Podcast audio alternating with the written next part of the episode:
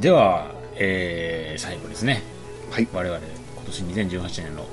ワースト10とはいいうことでどっちかというとこっちの方が聞きたいという人もいるんじゃないかと毎年言ってますが確かに楽しみにさはれいてる方も多いんじゃないでしょうか、はいワースト10ですねはい、うんじゃあもうサクサク発表していきましょうかはい、じゃあとりあえずワースト10位から6位までお互いに発表していきますね、はいじゃあ私からいきますまずワースト第10位はいアナイアレーション全滅領域、うん第9位ルイスと不思議の時計第8位マッドダディ第7位ダークタワー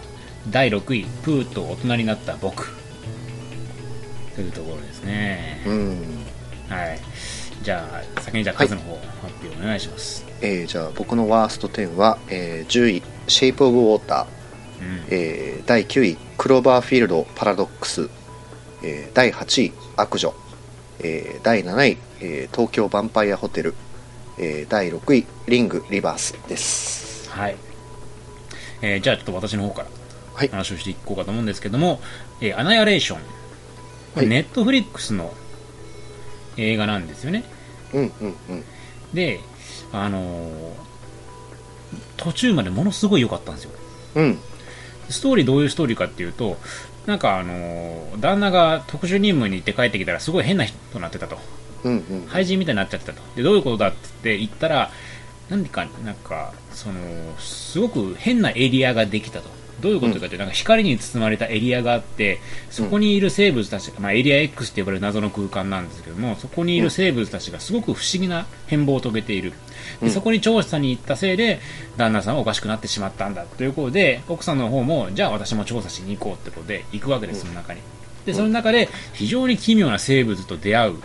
ですようんでその生物の描写っていうのがめちゃくちゃね面白いんですうんうん気持ち悪いし、てか見てるんかカズ、見てますよ「アナエレーション」すごくね良かったと思うよ途中までは描写が、うんうんあのお腹の中開けたらうなぎみたいなのがいっぱいいるシーンとかねうんうんうんあったあったあったあったあった大好きなんです私ああいうの大好きなんです、ただそういうえーこれ一体何なのどういうことなのって思わせたワクワクを最後、うんすごく適当にペッてするじゃないですかうんうんうんうんうんってなってんどういうことっていうねうんうんえっと、いろいろあったけど、えこれ、とりあえずもうこれで OK っていう、なんか一つ、 とりあえずこれで全部説明つくと思うから、こういうことっていう、なんかすごく投げやりなね、うんオチが用意されてたなという感じがするわけですよ。で、原作も実はそんな感じらしくて、ああそうなんですね原作も結構ね、ひどいオチらしくて、うんうんお前それ一個で片付かんやろっていうのもね、私の見てた感想なわけですよ。うんうんうん最後もちょっと抽象的でよくわかんないし、うん自分個人的にね、あの抽象的でよくわかんないオチって嫌いで、うんだから来るもきつあのダメなところはそこだったんですけど、うんのがダメなんですよね。だからアナイアレーション、本当に期待した分の落差が激しかったのでう、ん今回ちょっとワースト10になりました。うんナタリー・ポートマンとか良かったんよね。うん僕もこれは眠くなっちゃったなでも途中のワクワクとかすごかったけどね、なんかあの壁に張り付いてる、なんか謎のカビのような死体というか、なんていうか、ああそうそうそうそうあのねそうそうああいう、うん、いいやねなんかね要所要所すごいこう面白いんですけどそななんだろうななでもね物体 X みたいにうちは老悪的なことはそこまでしませんよみたいなのがねちょっとう。なんかこあーうお高く止まりやがってってちょっと思っちゃったなるほどね。うん、それはわかるわ。うちょっとおしゃれにしようとしてる感じはあるん、。そうそうそうそうそう、うんいいでもそういうのいいからみたいなある意味でも神秘的な世界を描いてるからそれはそれでありなのかもしれんけどねうん、ううんん、まあどういうでも部分うんうんとにかく俺は途中までは好きなのこのう絵ん、最初のやっぱ何が起きてるんだろうっていうのあれ面白かったですよねうん、うん、なんか変なワニとか出てきたところが楽しかったし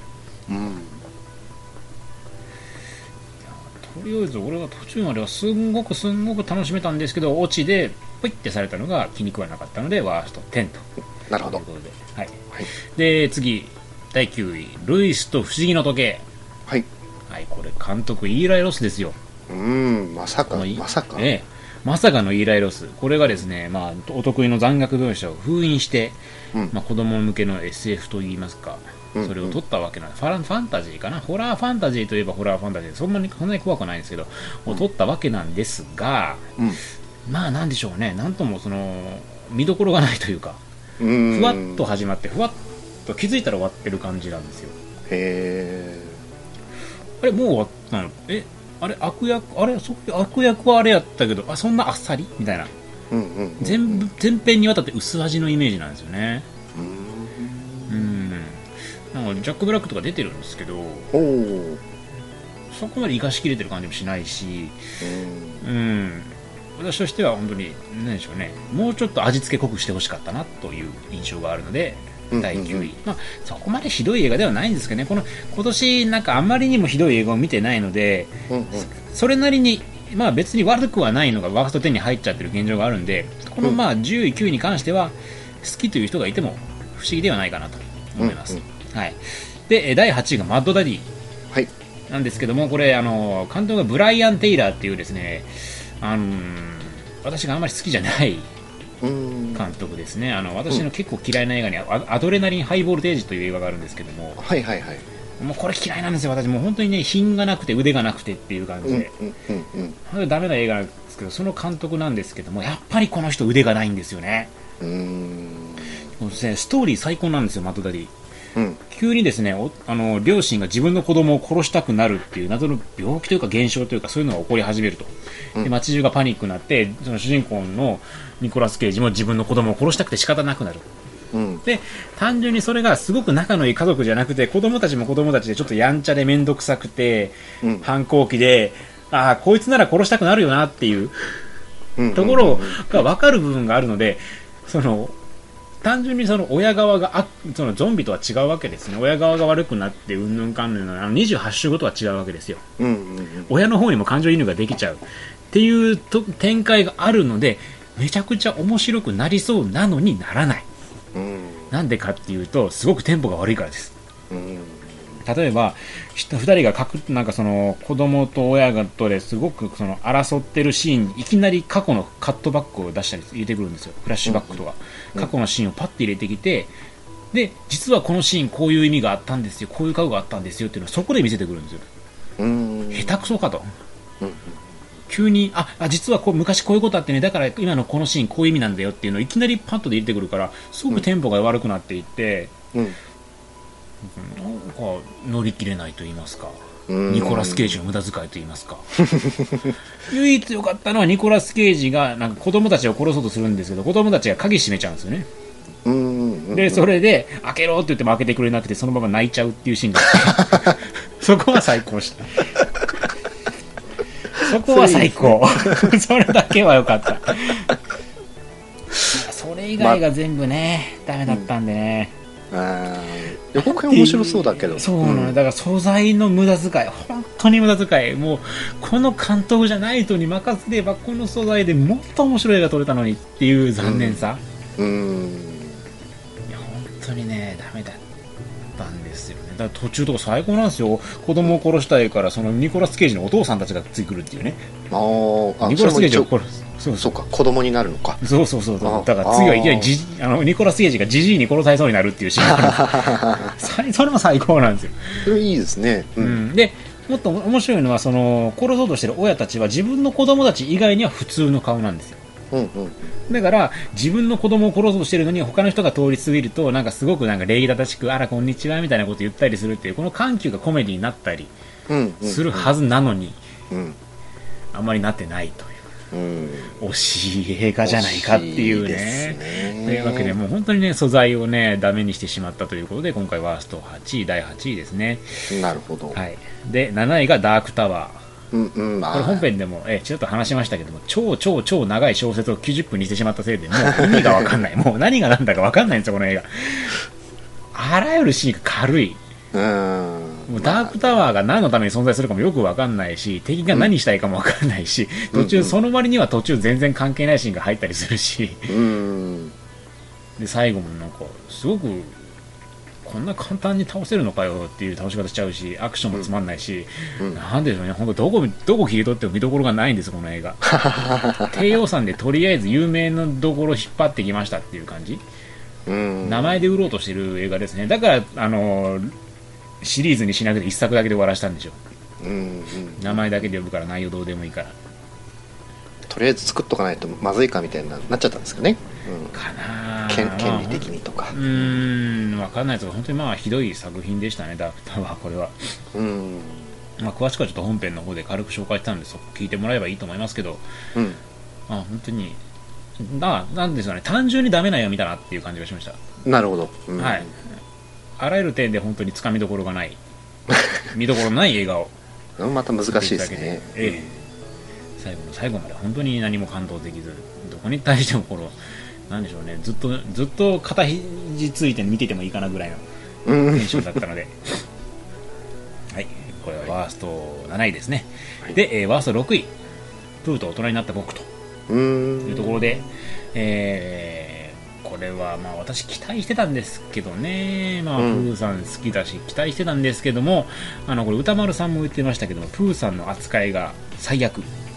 という話なんですよ。どういうことかっていうと、プーさんが現実世界にやってくるんですよね。で、クリストファー・ロビンとなんかまあいろいろ珍道中みたいなことをするんですけども、普通に現実世界で話す人形として周りの人に捉えられるんですよ。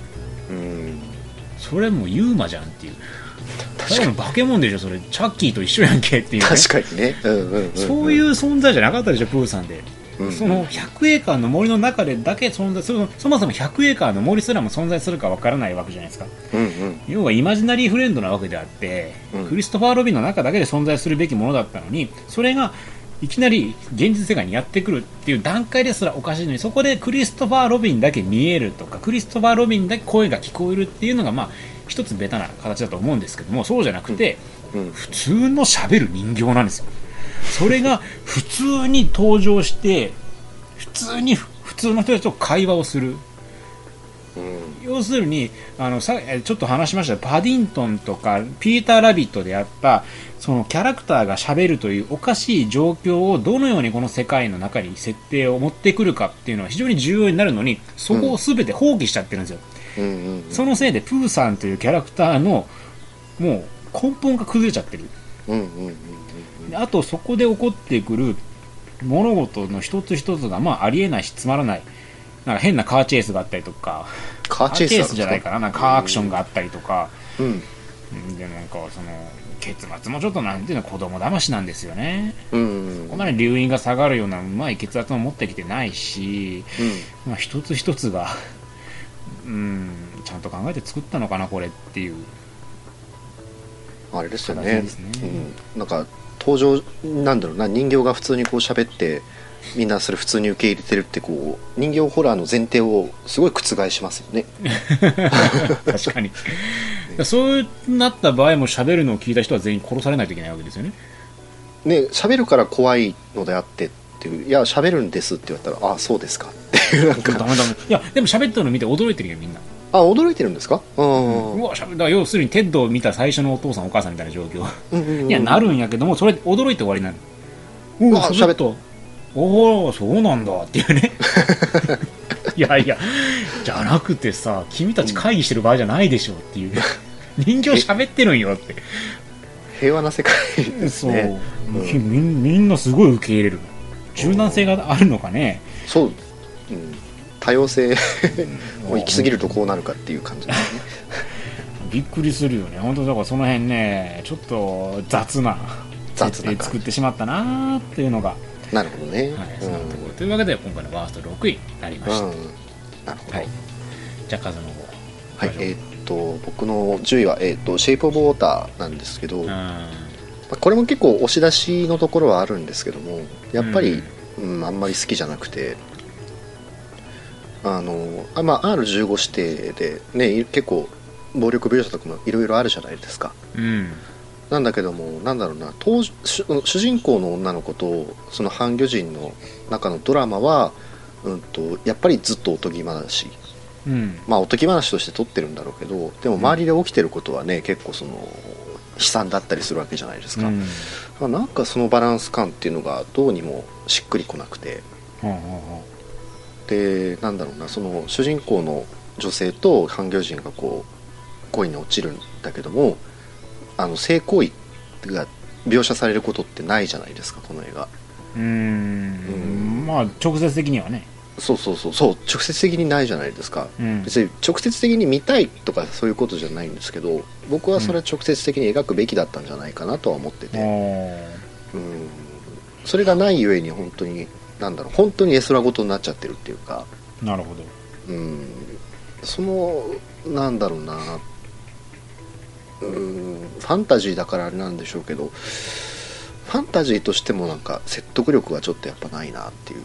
うーんなるほどねうん、なんでアカデミー賞を取ったのか僕はちょっと分かんないですねこれはそれは思う俺もなんでアカデミー賞取ったんやろなとは思ううん見直してみてもやっぱりなんかね、うん、ちょっとよくわからないよくわかんないですねこの 映画でまあ魅力はなかったかなうそんんうなにんまあそんな感じですかね、はいシェポゴータはい、うん、うん、えーで9位が、えっと、クローバーフィールド・パラドックスああわかりますはい、 えー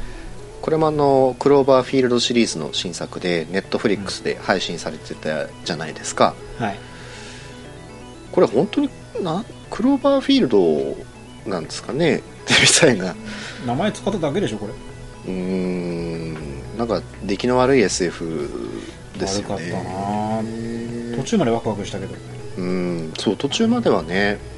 あなんか女の人が宇宙船に埋まってるところがピークやったなああそうそうそうそうあそこら辺までは良かったですよね、俺もワースト12位やもんうん、うんネットフリックスオリジナル映画とはいえなんかなんか何がどういうふうに困ってるのか分かんなかったよね見ててうん地球そうを救う救うっつってなんで地球が危ないのか分からんしどうなったら地球が救えるのかも分からんしうん機械がうんたらかんたら言ってるけど何を困ってんのっていう そうそして怪しいやつはやっぱり悪いやつだったっていうね、 うん、へえみたいそうやね。へーってなるよねうん。やっぱそうだったんですね。ってなですいう。ね、うん、なんかそのギャップですかね最初のやっぱ何が起きてるかわからないっていうあの感じとでも最終的な着地は、そりゃそうっすよね、うん。だと思ったみたいな、ううんん。まあ、出来悪いですねこれ は出来悪かったね、本当にね。はいで第 8,、えーは8位ですね8位うん8位が、えー悪女あ、そんな悪かった。うーんとうーん何やってるかわからなくてアクションシーンが。そうああーのすごい。ことやってるんですけどうん。その迫力はなんか見てる側にとっては結構苦痛だなと思ってなるほど。うんいや確かにすごいですよねあのワンカット風でうん。アクションやったりとかしてるんだけどもこれだったらでもハードコアヘンリーの方がやっぱり革新的だしうん話もなんかニキータの 感じなるほど、に聞いたね。うんそうやねうんでなんだろうなそのハンマーアクションとかもね新鮮っちゃ新鮮なん新鮮新鮮ではないですけどね韓国映画、インドネシア映画も出てきてじゃあどうがどうやるかってなった時にああいう手法を取ったんでしょうけどうーんフレッシュでは新しいことやってるけど見づらいしフレッシュ感はないなみたういん。ななるほうん、でじょ前半の話は別にそんな長く引っ張らなくてもいいからみたいな、ど。あ、それは思うけどね。うん、俺は嫌いではなかったけどね。うんうん別に何でしょういや本当に面白くないとかそういうことじゃないんですけどう。押し出しで出てきちゃったかなみたいなんなるほど。ここまではそんな感じですかねはい、うん、で第、えっと7位が「東京ヴァンパイアホテル」でこれソン・シオン監督が撮ってる映画なん映画なんですけど、うん。もともとがこれテレビドラマで作られててなんか第6話だか8話ぐらいまで結構長いやつなんですけどもうん。それがあの映画祭で見た時に映画版として2時間で短縮されて出てきたんですねうん。うーんこれもまたねそのなんだろうなドラマ前提で作ってるからなのかすごくこう話が間延びしててあうーんあその人あとこういうことやりたかったんだろうなっていうのは分かるんですけどもなんかね全く抑揚のないあのあれうんとなんだっけラップラップミュージカルのなんだっけあったじゃないですかあーそのシーンを撮った、はい はいあったね。えっ、と、なんだっけ。えっ、と表紙は出てくんねんけど。そうそうそうそうそうそ うそうえ っと、なんだっけ。えっ、とごめんなさい東京ドライブか。そうそうそうそうそうそうそうそうすごい抑揚のない東京トライブを見てる感じなるほど。うんそれはつまんないね。うん辛かったですうーん。なるほどね。ずっと時計を見てましたねはそいの塩も、あ、そう、もうなそのレベルか、その塩もそんな感じなのね。うんって感じですかねはいはい。で第6位は、えーと「リング・リバース」ですね、はい、も本編で割と褒めたんですけど、う。うん。うん、褒め一生懸命褒めました、はい、 そうだね。 そうそうそうやもうやってること面白はいんやと思ってたけど。やってることと志は偉いし確かにこうフレッシュですけどでもやっぱり、うん今更こうリングを一からやられてももうダサい、はいはい。はい、なるほあど。の、うん、もだいうぶも下うやがりめましたね。ワースト6位か。もうもうやめてくれっていうのが、ははいいはいありました、はいはい。じゃあ、次お互い第わ第5位ですね。ワースト5は位いいきましょうか。はい、はい。えー、ワースト5、私は、えーシャークネード、ラストチェーンソえー、ワーストなんですねー。はい。数は何ですか僕は、えー、とネイビーシーリウスナチスの金塊を奪えですはい。えー、じゃあ私、シャークネード。はい、毎年恒例のベスト5枠だったわけですわシャークネードはね。であれ皆さん思ったかもしれませんあれベストにシャークネードないぞと、うんどうなってんだっていうと今年はワースト5とうんうんいう形になってましてなんでかっていうとうんもうサメ関係ないとシャークネードなのにシャークネードなのにえもうねちょっとね話をでっかくしすぎたのか何なのか分かんないですけど単純にもうねサメがね竜巻から降ってくる障害物以上の何でもないんですよ、ー、うーん要するになんかすごく超常現象的な竜巻を止めるための映画になっちゃってるんですよねこの映画あーは竜巻が起きるとタイムスリップがうんたらかんたらでタイムスリップしていろんな時代に行ってなんとかその竜巻を止めようとする映画になってるんですよこの「シャークネードラストチェーンソーは」うんうんうんうん要するにシャメはその台風と一緒に降ってくる、うん石でもいいんですよね結局だからサメじゃなくてもうんうんうん本当にそういう意味でサメ映画じゃなくなっちゃったうんあーで実際シャークネード5ワールド台風もそんな感じなんですようんうんうんうんで今回、ラストチェーンソーで最後という項なんですけども、本当にもう最後がダサくになってしまったなということで、悲しみのワースト5ですね、これはう。ーんワン、ツー、スリーあたり、すごい良かったのになーっていう、まさかこれが入ると思いませんでしたねえーひどかったです。あの、劇場で見なくてよかった。うーん私、泣いてたかもしれない。つまんない。別の意味でつってう んそう。本当にね、これダメでしたね。うんあのね、もうなんか、茶、ドラマ、なんか人間ドラマとかもあるんですけど、茶番なんですよ、全部。うーんもう何してんのこいつらっていう。もう早く殺せ、早く殺せとか思っちゃうわけですよ、見てて。うんうんうんもうつ本当にね、い理隊長面白くなかった。うんううんん、あとあの2、3の頃に戻ってほしいなーっていうね。うんうんあの、チェーンソーが出てくるだけで、こう、胸がワクワクした、あの、ラあのね、シャークネードはもうここにはないんだなっていううんところですね。残念ですねはい最後のが最後そうですすね。まあでももうもういいです。もう作らなくてよかったです。もう。はい。うんうんというわけで、私のシャークネードは終わりました。あなるほどさよなら、シャークネード。いろんな意味でねはいはいうん。そうみたいにならないでくださいね。もうそうみたいになんかまたリバースとかリボーンとか作らないでくださ い。もういいので、はい。もあうるかも2でおはい腹いっぱいになりました。ということで、ワースト5位です。はいはい。えーと僕はじゃあネイビーシールズナチスの金塊を奪えはい。えー、実は私もこれ、ワースト4位なんですね。だから次話すつもりだったんですけど、ネイビーシールドナシテツの金貨を奪還せよ私のワースト4位なんですが、うん、ひどかったね。うんいやなうん別に何でしょうねどうしようもない映画でもないんだけどもいや、しこっちの見せたいものを何一つ見せてくれないよ、この映画はう。ーん見たいものを見せてくれてないの、ナチスの金塊を奪うネイビーシールズってなったらそれはもう荒くれ者どもがどっかんどっかんやってくれるんやろうと思ったら最後はダイビングしながら金塊運び出そうぜイエーイっていうそうそうそうそう敵は上からなんか落としてくるだけよけろ、うんえなっていう、そうそうそうそうそう全然こう派手さはないんですよねうん、なんか序盤は面白かったよねなんか敵の基地に侵入して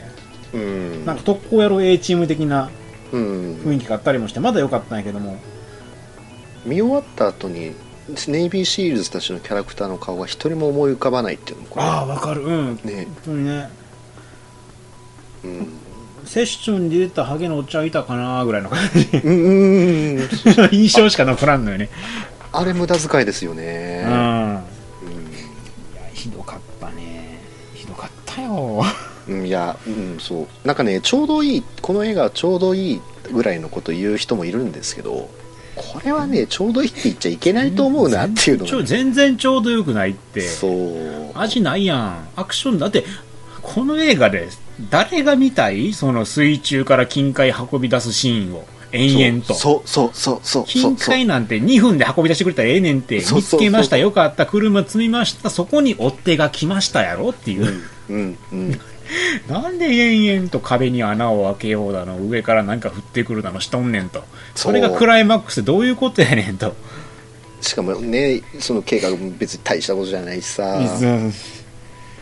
すごい計画でもないしねすごい地味なお仕事映画なんですかね うんい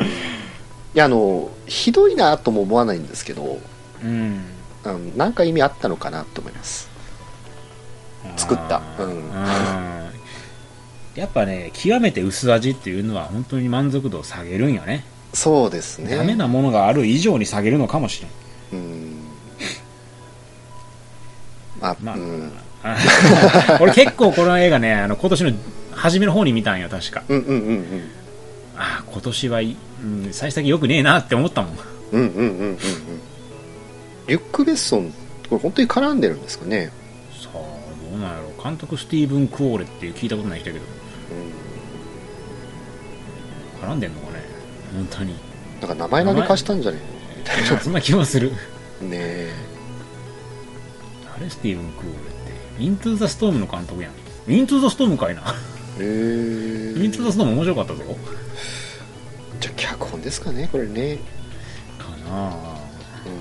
うん、まあ地味ですよね地味で面白くないっていういやこのタイトルでそれはわかるしかもさポスターの上の煽り文句ド派手にやろうぜって書いてあるねんで地味 全然ド派手ちゃうしさ戦車ちちらっと出てきましたよねなんかこう最初の方ねうんあリュック・ベストン原案脚本制作やってさほんまかういな、んそこやん絶対なんか流して作ってるんだろうっていうね、うんうん、うんと、まあ、JK シモンズを無駄遣いしたということで。そんな感じですかねはいじゃあ次第4、第4位、まあ、自分はじゃあネイビーシールズなんで、数はい第4位お願いします。えっ、と「ブルーワールド・オーダー」っていう映画です知らん、それ。えっとまああのものすごい低予算の SF 映画で、うん、あの荒廃した未来の世界でマッドマックスみたいなことが起きますみたいなほでこのポスターがすごく良くて、ううんんとデロリアンってあのバック・トゥ・ザ・フューチャーのやつあるじゃないですか、う。うん。あれがいっぱいで出てきますよみたいなそのポスターはね、いいんですよ、うん。うんとウイルス汚染の荒野にマッドマックスの魂を乗せて暴走するデロリアン軍団っていほう、うん、あの嘘はついてないんですよう。うん。あの本当にデロリアン軍団は絵としてはちゃんと出てきますほうん、でそれなりにやっぱ暴走もしてるし、う。うん。ほうほただこの映画根本的に面白辛いのがもう2時間今日あるんですねう。ないでしょ、このタイプで2時間強やっちゃう。そうそれで、えっとカーチェイスが全然メインの話じゃなくて、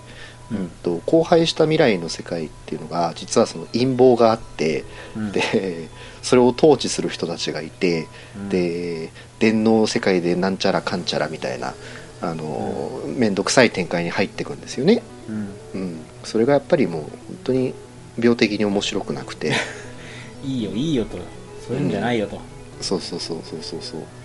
あの要素としてはいっぱい面白いのあるんですよあの、うん砂漠のディストピア世界とかうん。あとそれに洗脳されてますよとかロボットも出てきますよと、うんあとマトリックスみたいなこう呪術使えますよとうん。 そこになんとまたミュータントも出てきますよほうと、うんこんだけ出てねなんでこんなに話が停滞してつまんねえんだろうなっていう部分 珍しいねそうそこまでいけば大体面白くなると思うんやけどなそうそうそうそうそうそうとにかくね話がもうのぺーっとしてるんですよ のうんペーっとのぺーっとしてるんですよあーうんでこう動きがないいうわけねそうそうそうそうでこういう映画を好きで僕撮りましたっていう愛嬌はすごくあるんだけどもでもその愛嬌を足したとしてもちょっとやっぱり辛いなっていうのであうーん愛はわかるけどと愛はわかるんですけどねそうそうそうそうそうつそまんうねえもんはつまんねえだとそうだからやっぱりなんでしょうねこういうマッドマックス風のこうパクリ映画っていうの昔こうイタリアでいっぱい作られたんですけど、んそれはねやっぱりなんやかんや面白いの多いんですよ、うんあうん、みそうそうそうあのか本当に車ガンガンぶつけてあのあら荒々しいアクションとかがねあのうん結構あったりしてて、なんだかんだ見どころあるんですけどうんこれはねやっぱりもう現代子が撮った作品なのかなみたい なねうーんなるほどうんオタクの妄想みたいな感じですかねはいあ辛かったです、はいーはいはいえー、じゃあ次第3第3位は位いかはな、いいきましょう第3位私は揺れる人魚ですねおい、はいまずはえーレザーフェイス悪魔の生贄ですもうなるほどはいえーまず私の方から「揺れる人魚」なんですけども、かなり期待して見た映画だったんですねうん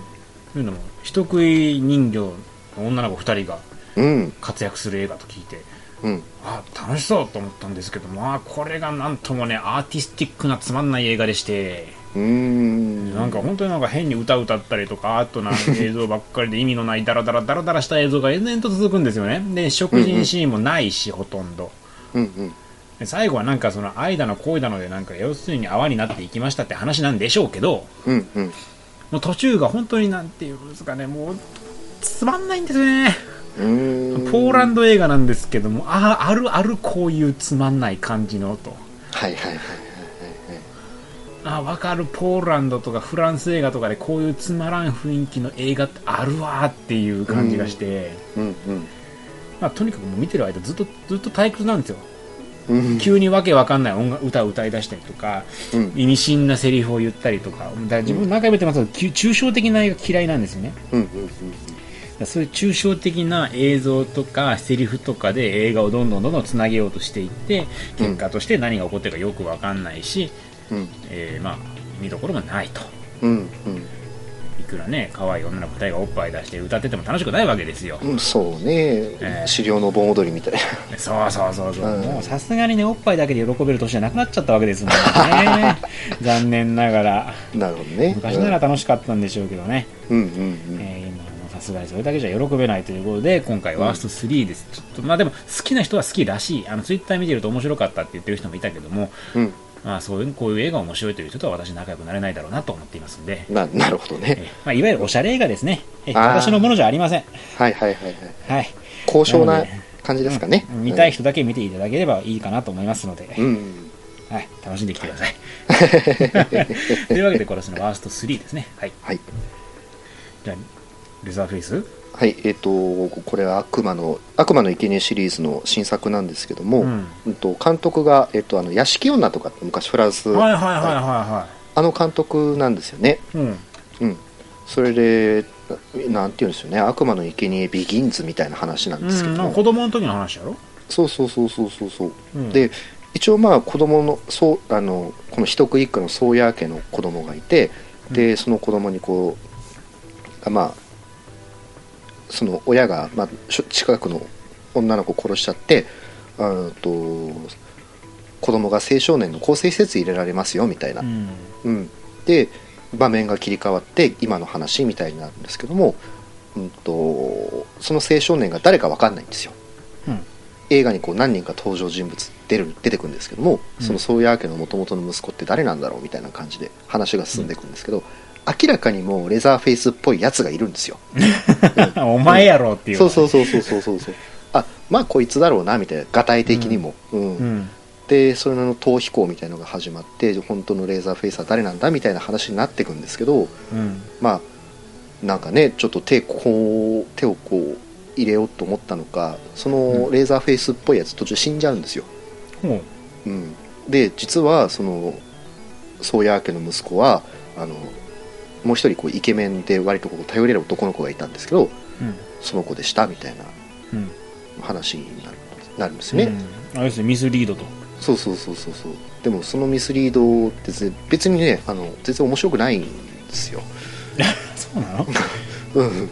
いやだからその子だったからじゃあこれから大変なことになるのかなみたいな感じを期待するんですけどうん今度はその子がこう昔の自分の過去を思い出してうんうん実は俺は人食い一家の息子だったからやっぱり人を殺したいなあみたいなうんなんか悶々としたなんか話になってってうんで最終的にその男の子が実家に帰ってあのやっぱり戻ってきましたよみたいな ほぜなんかねなんでしょう面倒くさいんですよ、うなるほどうん、大したことない話に手間かけちゃってるとそう大したことない話に手間かけてるし、うん、と冒頭まではね前半まではこれすごくいいんですよもうサービス精神旺盛でもう、うんその精神病院がもう大パニックになって、うんううんうんんともうもう大惨事大暴動とか起きてわーとかってなっててわこれ結構面白いんじゃないかなと思って見てるんですけど後半からねその少年の自分の探しの旅の話になってくるんですよ。うんそういうの見たくないよね別にねそうレザーフェイスでねそうしかもお前がレザーフェイスだったら結構なんだろうな一作目につながら別の家族の話なのかなわかんないんだけどああ全然つながらないしなるほどうん、なんだったらちょっといい人みたいになってるってこそういい人がね突然狂い始めるんですよ、とは うんあは女の子に「俺が君を守るぜ!」とかって言ってるんですけども、うんなんか唐突のな唐突にいきなりなんかその男の子が発狂し始めてあ「なんで?」みたいな君そういうキャラじゃなかったでしょうとそうそうそういや昔の自分を思い出して昔の自分を思い出してそこまで発狂するかねと思いながらね、なるほどね うんじゃあ要するに前日談としても非常によく出来が悪いわけよねよくわからないですねあのはい地味な男の子がレザーフェイスでしたって言われてもこっちは上がんないんで、うんうん、しかもこう家族が集合してするシーンって「悪魔の生贄」シリーズはすごい大事だと思うんですけども、うんその家族もねあのはっきりキャラ付けされてないからなんか知らない、知らないおじさんとおばさんの家に息子が帰ってきた話みたいな感じになっててでちょっと人殺してますみたいな感じでね、うん、やっぱりあれですよねあのこういう話に手加えるとろくなことにならないなっていうかねうんちょっとおしゃれ気取ったりとかミスリード誘うとやっぱり面倒くさくなって面白くないなっていう感じですかねなるほどですねはい感じです期待してたんやけどな俺ちょっと見ようかああなと思ってないけどなまあいっかこの前のこの前の悪魔の生贄のやつは面白かったですけどそっねかそっかあれまだ見てないよねあら見なあかんなうん、あっちの方がちゃんと家族映画になってるんで、なるほうど、ん、万引き家族といい感じですかねうんうんうんなるほどねそうねちょっとこっちの方が悪いことしてるぐらいやもんね違いといったら、そうですそうですそうですそんな大した違いじゃないですから、はいそうやねうんなるほど、はいね、賞取れるかな取れますよなあそうやねえちょっと見なあかんな ええー、っとじゃあ次第2位はいはい私のワースト2位は「ビューティフルデイ」ですね、そっちはえーやる女ですほう、はいじゃあ第2位私の方から「ビューティフルデイ」はいえーこれもですねもう今回何回言うか分かんないですけどもう抽象的なシーンばっかの映画ですうんものすごく抽象的なシーンばっかりで、うんもうね話がね激烈に進まないんですよその上、うんうん進んでも進んでもつまんないことしか起きなくてうんうんストーリーとしてはですねあの誘拐された女の子を助けに行くっていう話なんですうん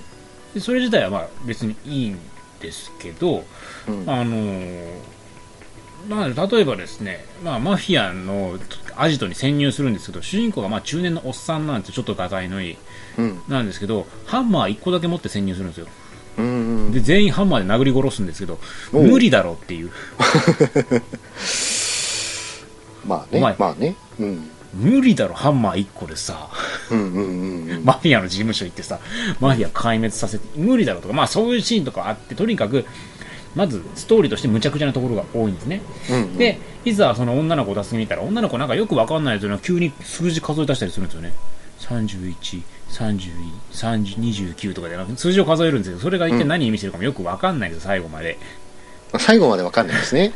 うんで、途中でなんかもう一回、そのなんか女の子が奪還されて、で、うん政治家みたいなところにいるかもとか、そこに行ったら、その、誘拐犯と思った政治家がなんか殺されてるっていうシーンがあるんですよ。うんで、それを見た主人公がいきなり泣き出して、上着をなんかカッターシャツを脱いで上半身裸になって僕は弱い、僕は弱いって言い出すんですよ。うんうんなんでっていう なんでそんなこと言ってるのどういうことっていうシーンが多くて要するにそういう抽象的な、えーシーンをいっぱい入れることによって観客は考えてくれて深みを見出してくれるんだろうなっていう魂胆が見えちゃうんですよね、まあ、カルト映画にしたいのか分かんないんですけどもうんうんうんうんうんあのわけわかんないシーンがいっぱいあったからってカルト映画になるわけじゃないんですよおしゃれとも撮れないし深みがあるとも思えないしなんかこう賞を取ってるんですよね、この映画うんちょうどカンヌ国際映画祭なんかススタンディングオベーションが発発生するほど高評価を得たって書いてるんですけど、うん私からしたらいやいや何が面白いのこれっていううんうんまあ私のね理解力が乏しいだけかもしれないんですけども最後とかもすごく変な終わり方するしうんまあどこ切り取ってもつまんなかったなという印象ですかね、まあ、面白い人には面白いのかもしれないので、うんまあ絶対に見ない方がいいとは言わないんですけどもうんうんまあ、私にはやっぱり、やっぱりおしゃれ映画は合わないんだなと。うんで、意味わかんないシーンをいっぱい入れるならば、マンディぐらいやってほしいです。うんああそうですねマンディ、意味わかんないシーン多いんですけど、やっぱりあそこにはこ、ちゃんと骨子があって、主人公の行動原理があって、行動の一つ一つに、このシーンはどういう意味だろうって考えたくなるような力強さが映画にあったわけなんですよ。うんうんうんそれがこのビューティフルデイにはないので、考えたくもないし、わけわかんないシーンばっか入ってくるから、もううん楽しめない。うんうんうんまあ、カンヌ国際映画祭の審査員は好きそうだなって気はしました、ね ええまあ、そういうタイプの人が見ればいいんじゃないですか私にはちょっと合わない映画でしたので今回ワースト2位です、カンヌとはちょっと相入れないんですかねそうやねうーんううんなんでこれがなんでこれスタンなんでスタンディングオベーションになるかなと思うけどねうんやっと終わったって意味かなああ長かったーってそういうことなんだなでも2時間ぐらいで しょこの映画何分かな2時90分やね短あ俺はもう見たくないけどねあうんなかなかだったんです そういうねことやね私には合わないな、本当におしゃれ風映画ですかねうーん合わないねちょっと、うんうん苦手ですこういうのは、はうんいはいえー、じゃあ次やる女とはい、えっ、と、やる女ですね。えっ、と、殺すに、えっ、と、ひらがなのるで女って書くんですけど、うんえっ、と、出演しているのが、えっ、と、唐野ジウンと、うんえっ、と、武田里奈さんで、うんで、復讐者のバイオレンス映画っていうところで話聞いてたんで見に行ったんですけど、これがなかなかちょっと本当にひどい出来の 映画でして、はい、一応話は、うん、とそのジウンが主人公で、うん、と彼女はこの昔家族を何者かに殺されてしまった女の子で,、うんでその男ねその犯人にはこうサソリのタトゥーが入ってたみたいなうんでそれをサソリのタトゥーそうそうそうそうそう はあサソリのタトゥー悪そうですね悪いんよ怖い ですねサ ソリのタトゥーサソリのタトゥー入ってるんですよ、はい、はいでその犯人をですね探すためにですねうんあの彼女は殺し屋になるんですね、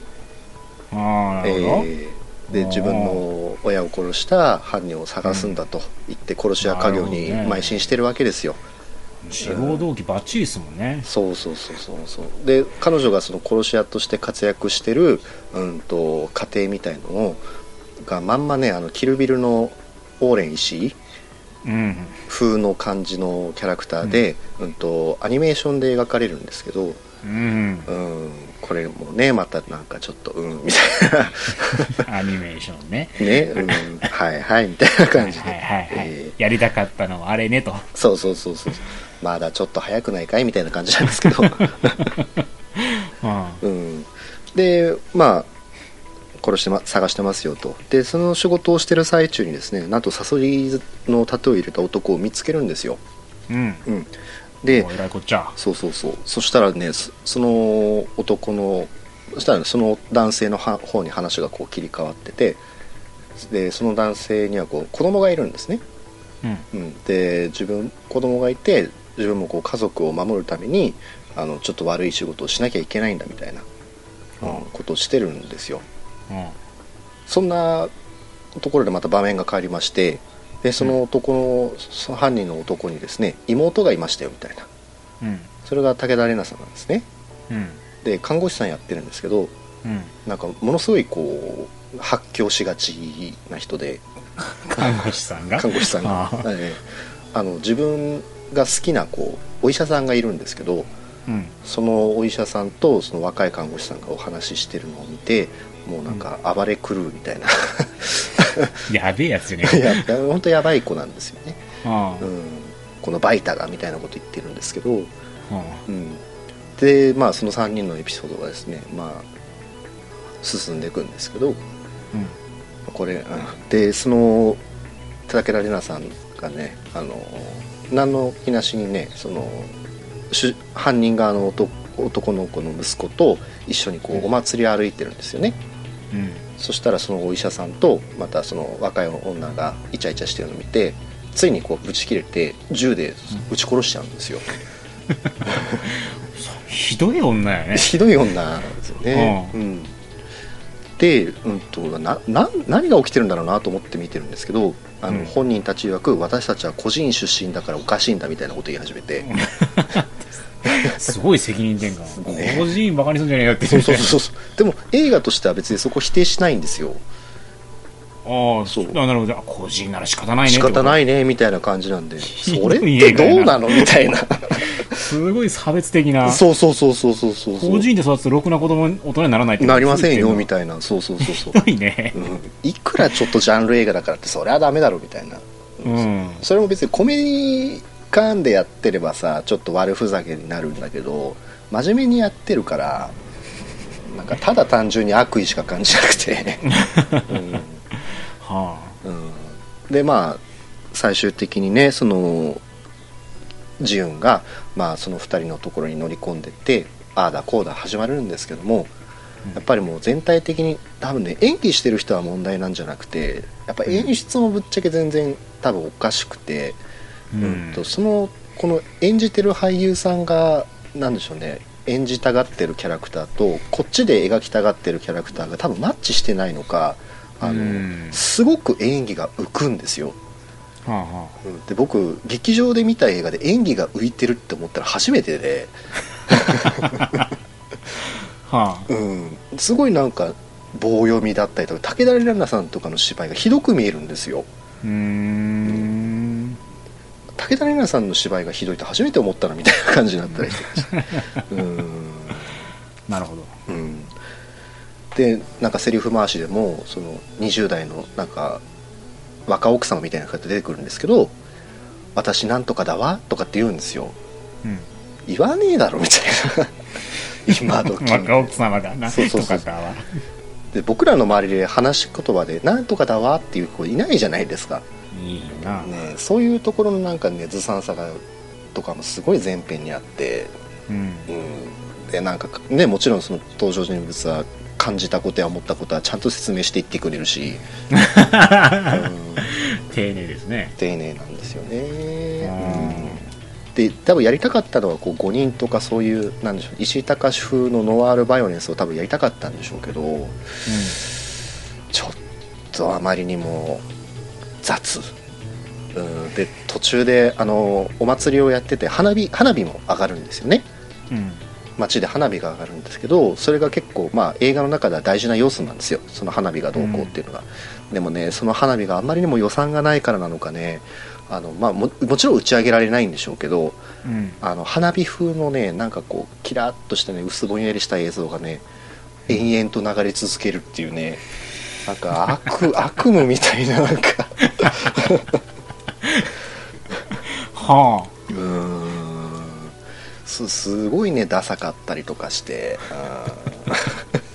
凄まじい映画ですね凄まじい映画ですであのちょっとやっぱなんですよねその自由の殺し屋描写っていうのもすごくこう漫画的っていうかダッサい漫画的な感じであの、なんでしょうね薄暗いこうモノトーンのなんかこう部屋でソファー一人用のソファーにかけてて外でこう雨が降って雷ビカーンみたいな、うんうん、でそこでこうちょっとセクシーな格好してワインを飲んでる主人公みたいな感じとかあったりして あっせはあでその武器を保管してる箱があるんですけどもこう長い横に長いなんか棺桶みたいなところにこう整然とこうライフルがとなんかナイフと拳銃がこう並んでるみたいな、うんあのすごい出来の悪いジョン・ウィック見てるみたいな感じではあ今時こんな映画あるんだなっていうのでちょっとすごかったですねこれはもう出来もそうだしややりたいことはあるんやろうねうん、でもねやりたいことはあるんでしょうけどそのやりたいことの感覚もなんかすごくダサいなと思っちゃって はあんまりね僕そういうこと言いたくないんですけどちょっとさすがにこれだけいろいろなんかそういう殺し合い映画とか最近トレンドでいっぱいあるじゃないですかその中でこれはちょっとないだろうっていうのが、あうんうんそうまあ、まあアイドル映画やからねいやでもねじあのあもうジュンってあ、まあ、アイドル枠じゃなくてアイドルっぽい演技とか全然しないですジュンさんの演技は全然いいんですよあそううん、ジュンの演技だけはすごく、うん、なんか本当この人もったいないことしてるなと思いながら、 うん、そうかね、うん、だからまあ脚本もあれだしやりたいこともあれだしやっぱり演出もあれだし、ううんん、ダサいさ いいとこないとしそしてあの個人に対するリテラシーが低いっていうの で、そうやねうんよくないですねそういうこと言っちゃねうん、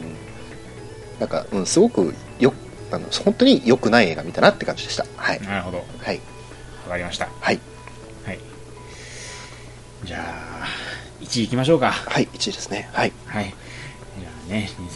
2018年栄光のワースト1位はい、私はくるみ割り人形と秘密の王国うーんです予告編良さそうでしたけどね。えうんえまあちょっと後で話しましょうじゃあカズは、はいえー僕は資料の餌食ブラッドラインです。おおはい、なるほどリメイクですね。はい、なるほどほうほうほうじゃあ私の方からはい、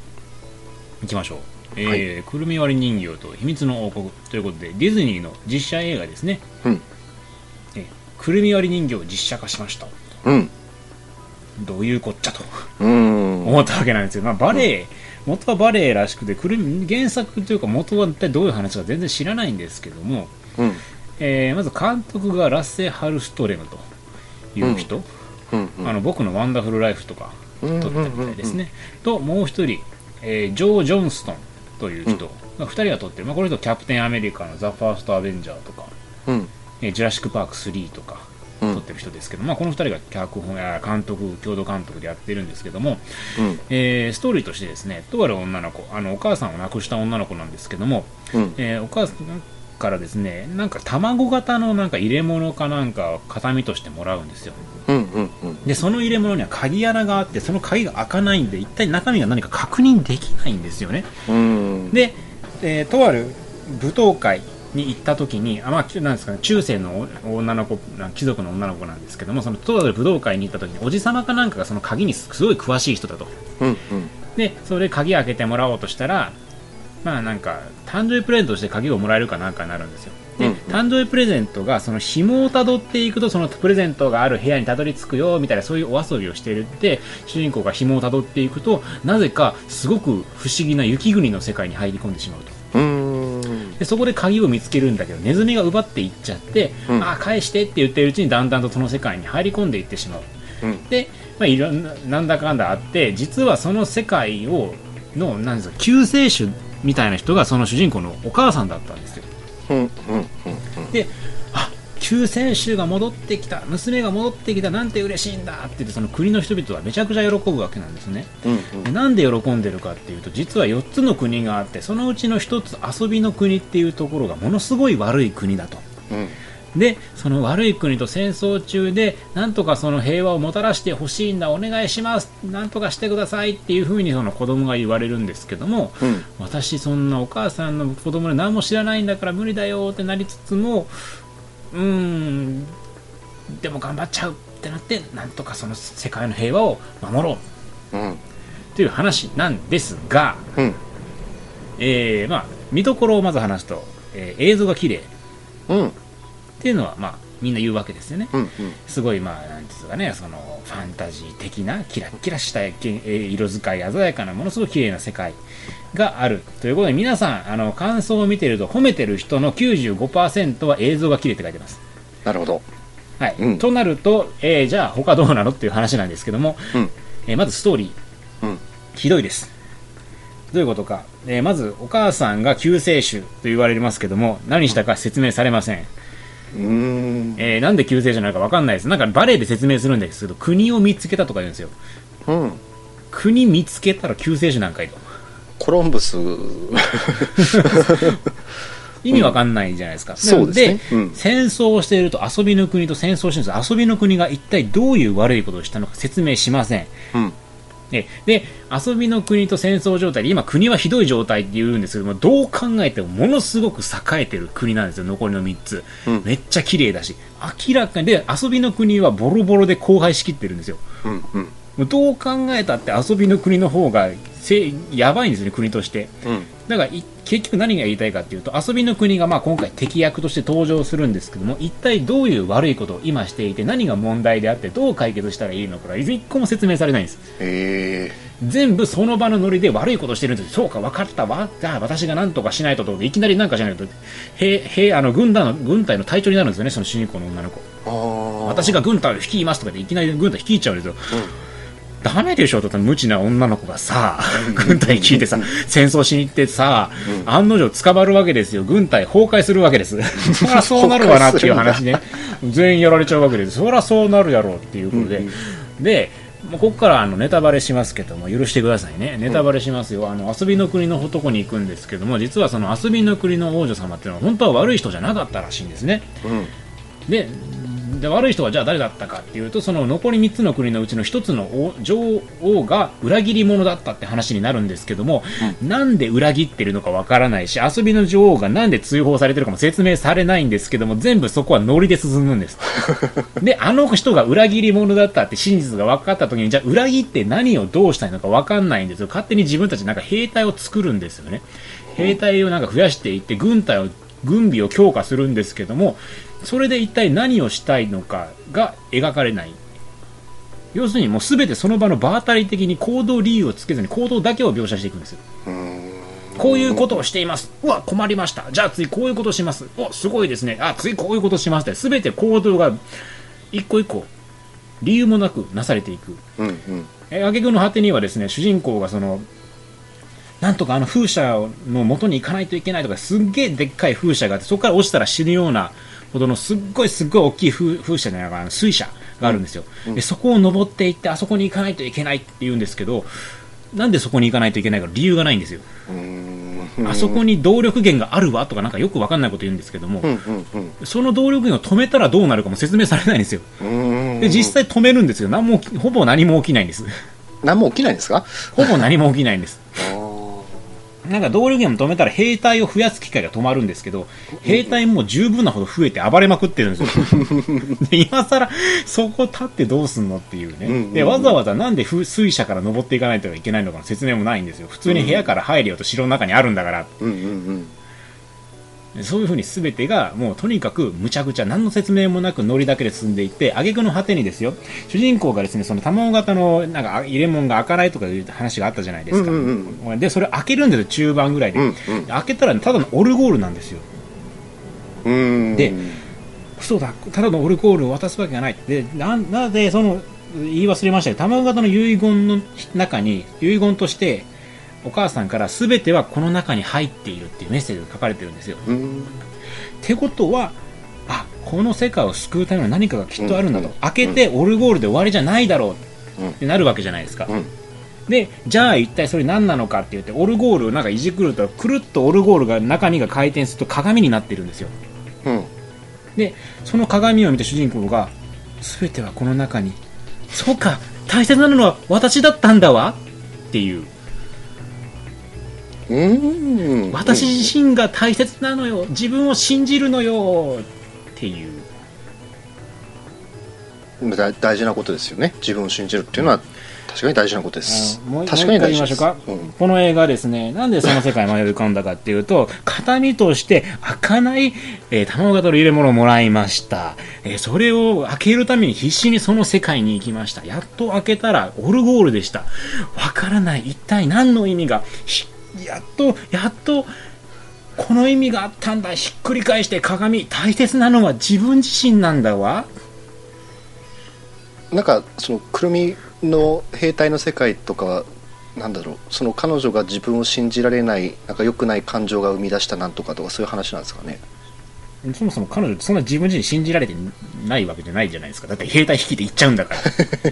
何の軍事の知識もないのに兵隊率いて私が攻めに行きますとか言ってるやつが何が自信ないだバカ野郎死ねよっていう。自信満々じゃねえかよ。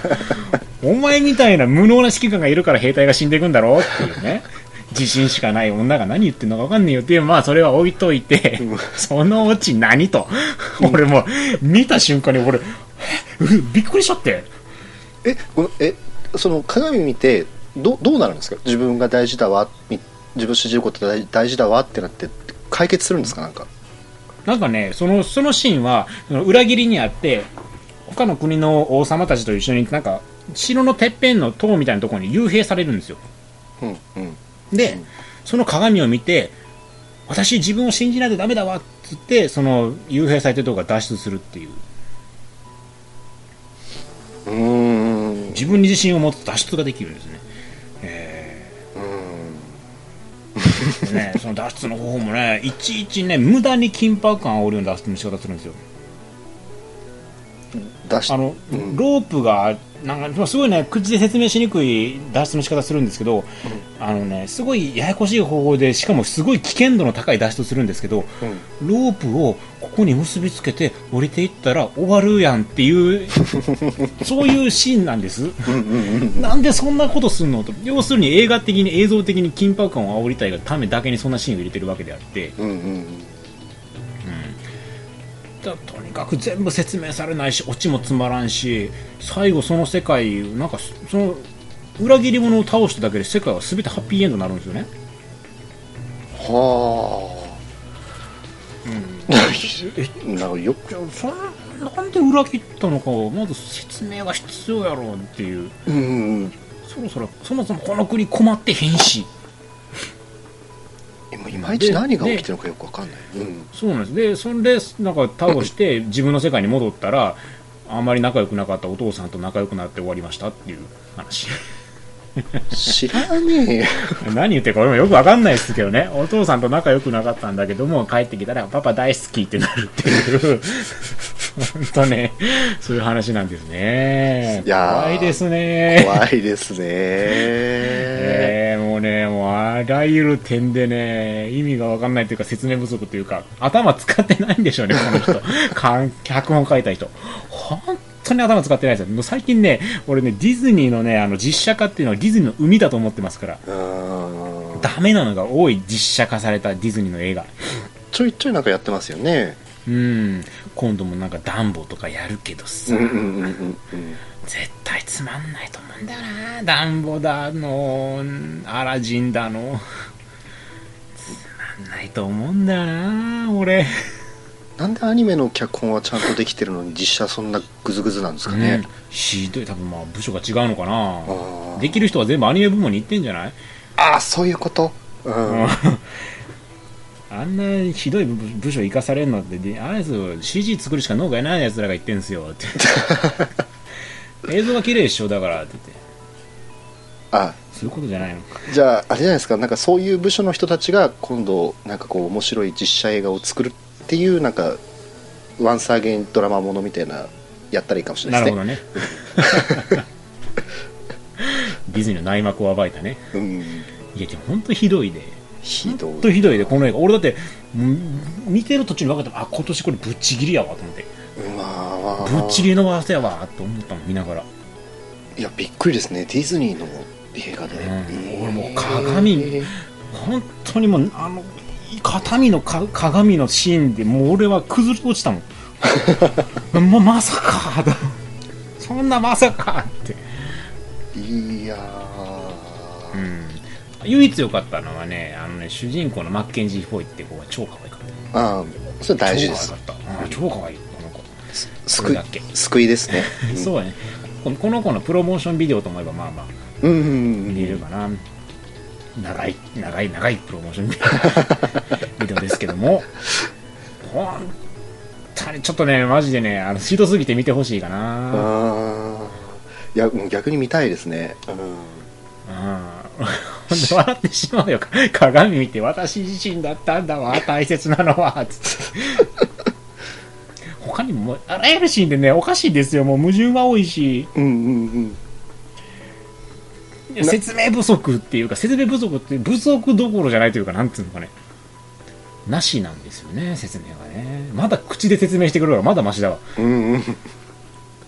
ななんでしょうねうんすごいですねそこまでこういろんな要素が全くつながらないっていう、うんうん、アクションシーンもね本当に見どころがないんですねアクションシーンに見どころがないんですかうわ剣なんか剣振り回してるだけとか 「うええ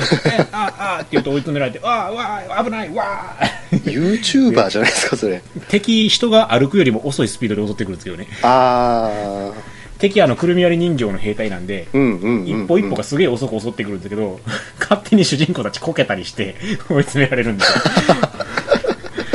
パシャンうわ危ないうわあ自分でどんどんドツボにはまっていくタイプそうそうそううそう、うんこけるね君兵隊でしょ君こけちゃダメでしょっていてっつって いやー逆に気になりますね、うん、本当にもうとにかくご都合主義というのが本当にふさわしい映画だったので、うんうんうんうん、まあ映像が綺麗なのが楽しいと思える人だったら見たらいいんじゃないですかねうん、いや結構予告見て気になってたんですけどね私はぶっちぎりでしたぶっちぎりでははいい、ぶっちぎりもうぶっちぎりですねもう本当に周回遅れ周回遅れになってるもん2位以下うーんぶっちぎりでワーストでした今年の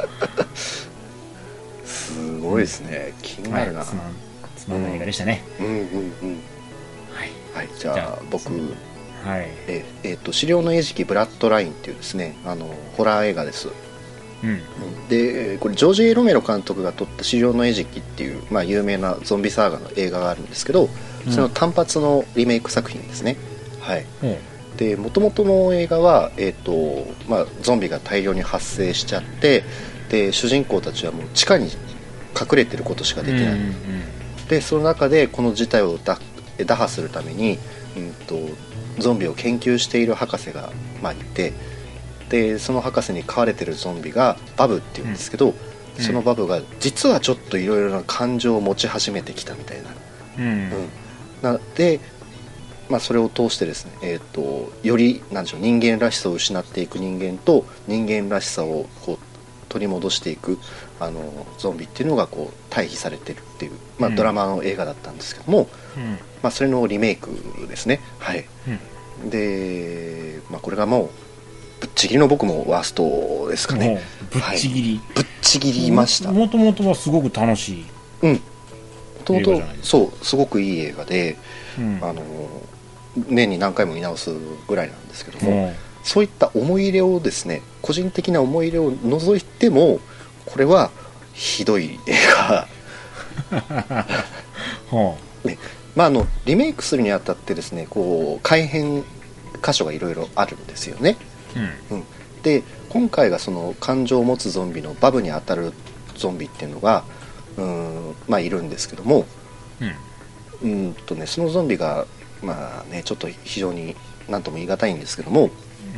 うん、と登場人この映画の主人公は女性なんですけどもその女性が、うん、と大学生時代にあのゾンビがどんどん発生して大変なことになりましたみたいなのが起きるんですようんでその女の子は、まあ、研究中にですねあの教授にレイプされそうになったんですね、ほううん、でこう押し問答をしてる時にそのゾンビパニックが起きてその教授が食い殺されてしまいますよとすごいタイミングだなそうそうそうそうそうでうわーもう大変レイプされそうになったしゾンビも来たうわーって言ってその場面が閉じて数年後みたいな、ええ嘘でしょそうそうそうそう数年後ほう 数年後じゃあその女の人はその地下の研究所でゾンビの研究をしてるんですよ、ううんうん、そしたらその研究対象としてこう新しいゾンビが来るんですけどもうんそのゾンビが自分をもともとこうレイプしようとした教授だったんですよ、あららららはうんねうんでその教授ゾンビが今回のバブですい 嘘でしょそうそうそうそうそうレイプ犯がそうレイプ犯がバブなんですよ、うんでそのバブはですね、あのーその主人公に対してやっぱり異常なね当時感情を抱いてたのでそれを引き継いでる引き継いでゾンビになってるのでうんそのきあの主人公を見るとですねあの興奮して舐めてこようとしたりとかする変態ゾンビ なんですよね、はい、うん何言ってるか分からないですけど性欲だけが残っちゃったみたいなうん、うんなるほどうん、感情じゃなくて性欲がそうそうそうそうそう性欲だけ残っちゃったんですよ、あうんし新しいんじゃないですかまあね性欲残ゾンゾンビにも性欲が残るんうんでしょうかね、生殖なるほど本能なんかあるかないか知らないんだけども、新解釈ですねまあそうそうそう本能的に行動してしまうと言いますからうん まあそうですねゾンビはゾンビになるとねうん、うんで女の子を舐めるっていう まあねまあ過去には首だけなってもエッチしようとしたゾンビもいましたからまあねまあねうん、あれは役者に救われてるしあのゾンビたちはね あのちゃんと感情残ってますから、うんなるほどそうあそうかそうかそうそうそうゾンビじゃないもんねああいういわゆるそう基本的に彼ら頭いいからさ、ううんん、バカなんだけども女の子舐めようとするんですよ今回のゾンビは バカなくせにバカのくせに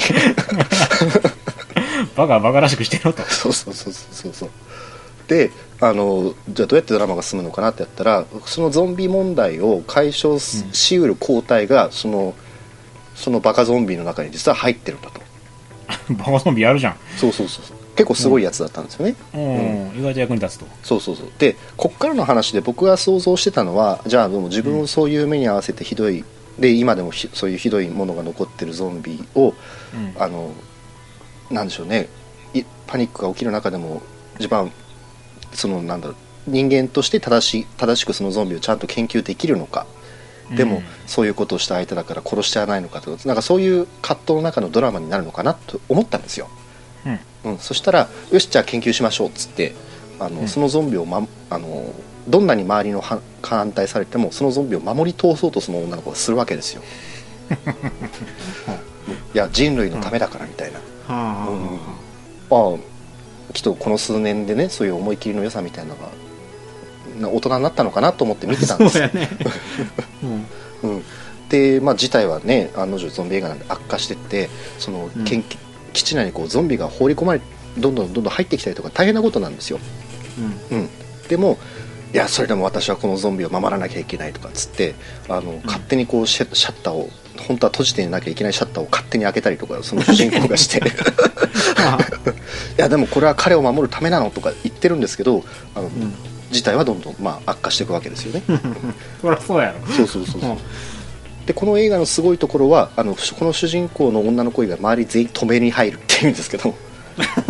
結局いや主人公が暴走してるわけねそうそうそうそう暴走して周りは冷静にそれを止めようとしてるんですけども、うん全然効かないみたいな、それは映画的にどっちなのどっちっていうのは映画的にはそのストーリー内ではおかしいとして捉えられてるのその主人公はそれとも周りの声をに反発してきちんと正義を貫こうとする存在として描かれてるのがあそうでえこの映画は映画としてはその周りの反発をはあるんだけどもあの正義を貫こうとしてるっていうように描いてはいるん描こうとしてるんですけども、周りが周り全員反対してるし観客側も、いやそれはダメだろうっていうことをことごとくやってくるのでお前が間違ってる そうそういややめろよお前って思いながら見るっていう新 しいよ新しいかもしれないですけどねでまあね結果そういうことをしまくるからあの、うんなんだろうな良識的なもともとは良識的で彼女の理解者だった人もみんな死んじゃう しあの彼女をなんとかいじめてやろうとしてる悪い軍人とかもいるんですけども、うんまあ、彼らもねやっぱ止めようとしてるんですけど悪い人も正しいことを言ってるのにもちろん殺されちゃったりとかしてやばい女やったなんかねそうただやばい女があのゾンビを連れ回して大暴れするっていうなんか非常になで観客も全くそこに乗れないっていう。観客の止めに入ってるとそうそうキャもうやめろお前と思いながらして、そしてその最後の最後に、まあ、一応そのゾンビから抗体が取れそうですねみたいな感じになるんですけども、まあ、見てる側としてはいやもうでも周り全員死んだよ みたいなそう今更っていうね君のおかげで罪のない人みんな死んだよと思いながらはそしてねそれをちょっと多分なんか履き違えてるんでしょうけど最近こう女性進出の映画ってすごい多いじゃないですか、うんそういう映画が出てくることは僕すごくいいことだと思うんですよねあ、うんでもその主人公に女性が進出することの正しさみたいのを投影しようとするんですようん、だからメッセージ性としてすごい間違ってますよねうんそうだねあのそうあの「ワンダーウーマン」っていうのはその物語に説得力が、ね、あったから女性進出として正しいっていうことになりますけどあの「ワンダーウーマン」が気が狂ってて周りの人みんなぶっ殺しまくってたら大変なことになるよねそうだね そうそうそうそうだからまあこの映画はまあそうですそういうメッセージ性を無理やり込めようとしてるところがちょっとすごくあって頭の、頭のおかしいワンダーウーマンが大暴れするみたいな映画ですかね最悪やねそれ最悪立ちが悪いねそして着地は無理やりこうそうやって理由付けをしようとするこの嘘くさいインテリ感みたいなそういう腹が立つよね 腹立ちますなんかそういうずさんなリテラシー本当にやめてくれないかなと思いなが ら見てなるほどはいでちなみにこの映画、えーっとなんかそういう評価サイトとか見てるんですけども、うんあの誰一人褒めてないっていう奇跡的な映画です ねいいところゼロいいところゼロです本当にそこまででも映画は珍しいねいやー本当にこれは結構びっくりするぐらい、うん、すごい狂った映画ですねうーん 逆に見てみたくなるないやー本当にうんそうなんですよね僕見見るたびに思うけどこういう映画は誰が止めなかったのかねいや本当そうなんですよね脚本段階でも止めるべきだしうんその中でいくらかもう修正しようとしなかったのかなって思うんですけどなんかむしろ脚本の悪いところを引き伸ばすようなねなんか撮り方とかするし、そうだね多分なんともならなかったような、ん、なんか監督なりのすごいひひどいブラックジョークなのかなとかなんか邪推し始めますけど、